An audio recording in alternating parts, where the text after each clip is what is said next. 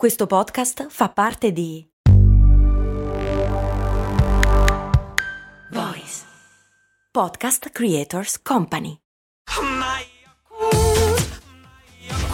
Se a volte ti senti così, ti serve la formula dell'equilibrio. Yakult Balance, 20 miliardi di probiotici LCS più la vitamina D per ossa e muscoli. Mi chiedono i patron Lich e Lorenzo perché i supermercati hanno tutti lo stesso odore di supermercato.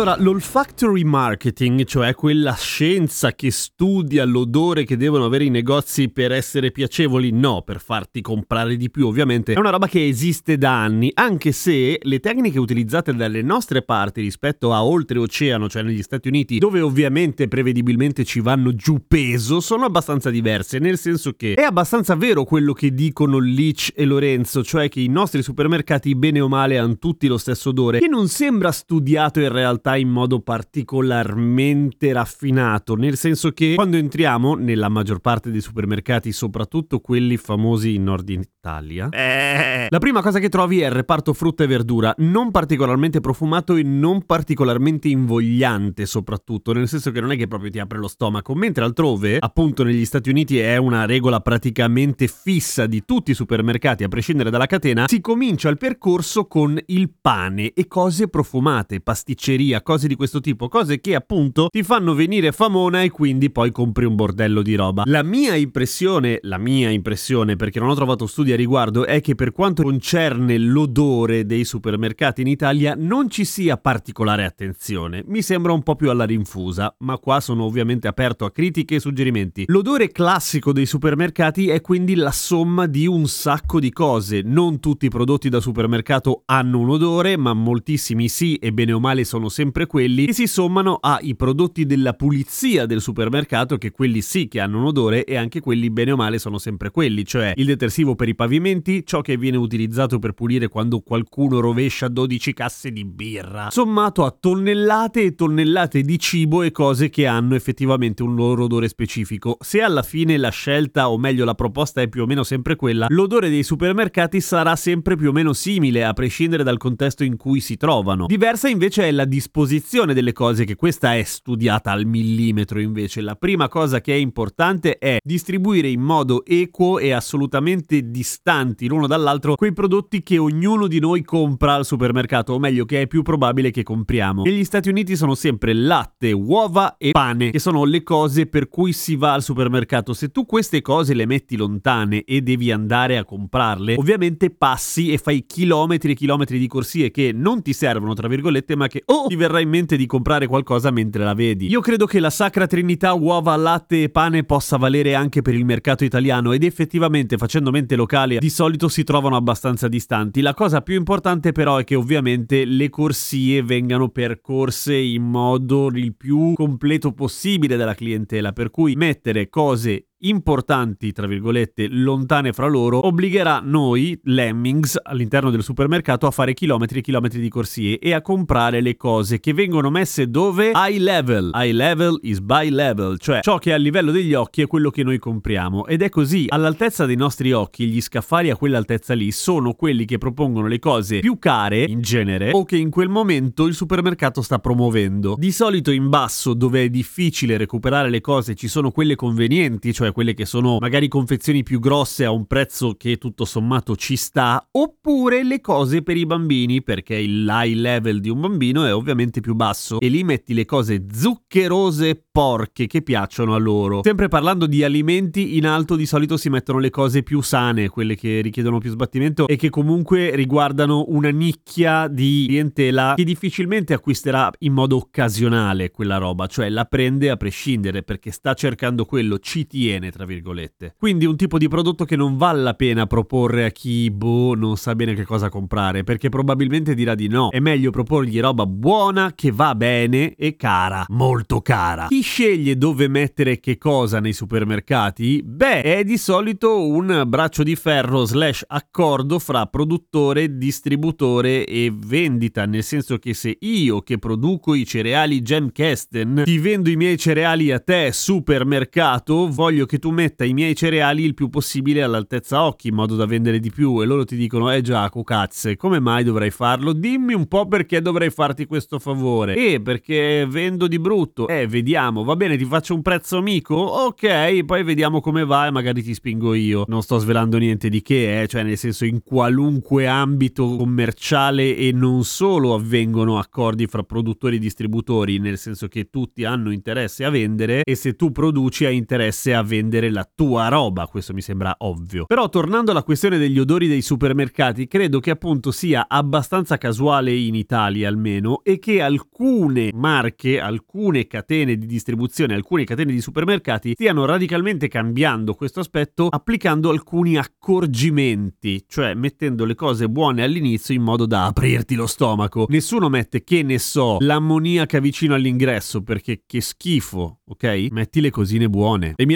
raccomando, mangiate prima di fare la spesa, che se no siete solamente un corpo ospite di uno stomaco affamato che ha accesso al vostro portafogli. Io ci casco sempre, tutte le volte. A domani con cose molto umane.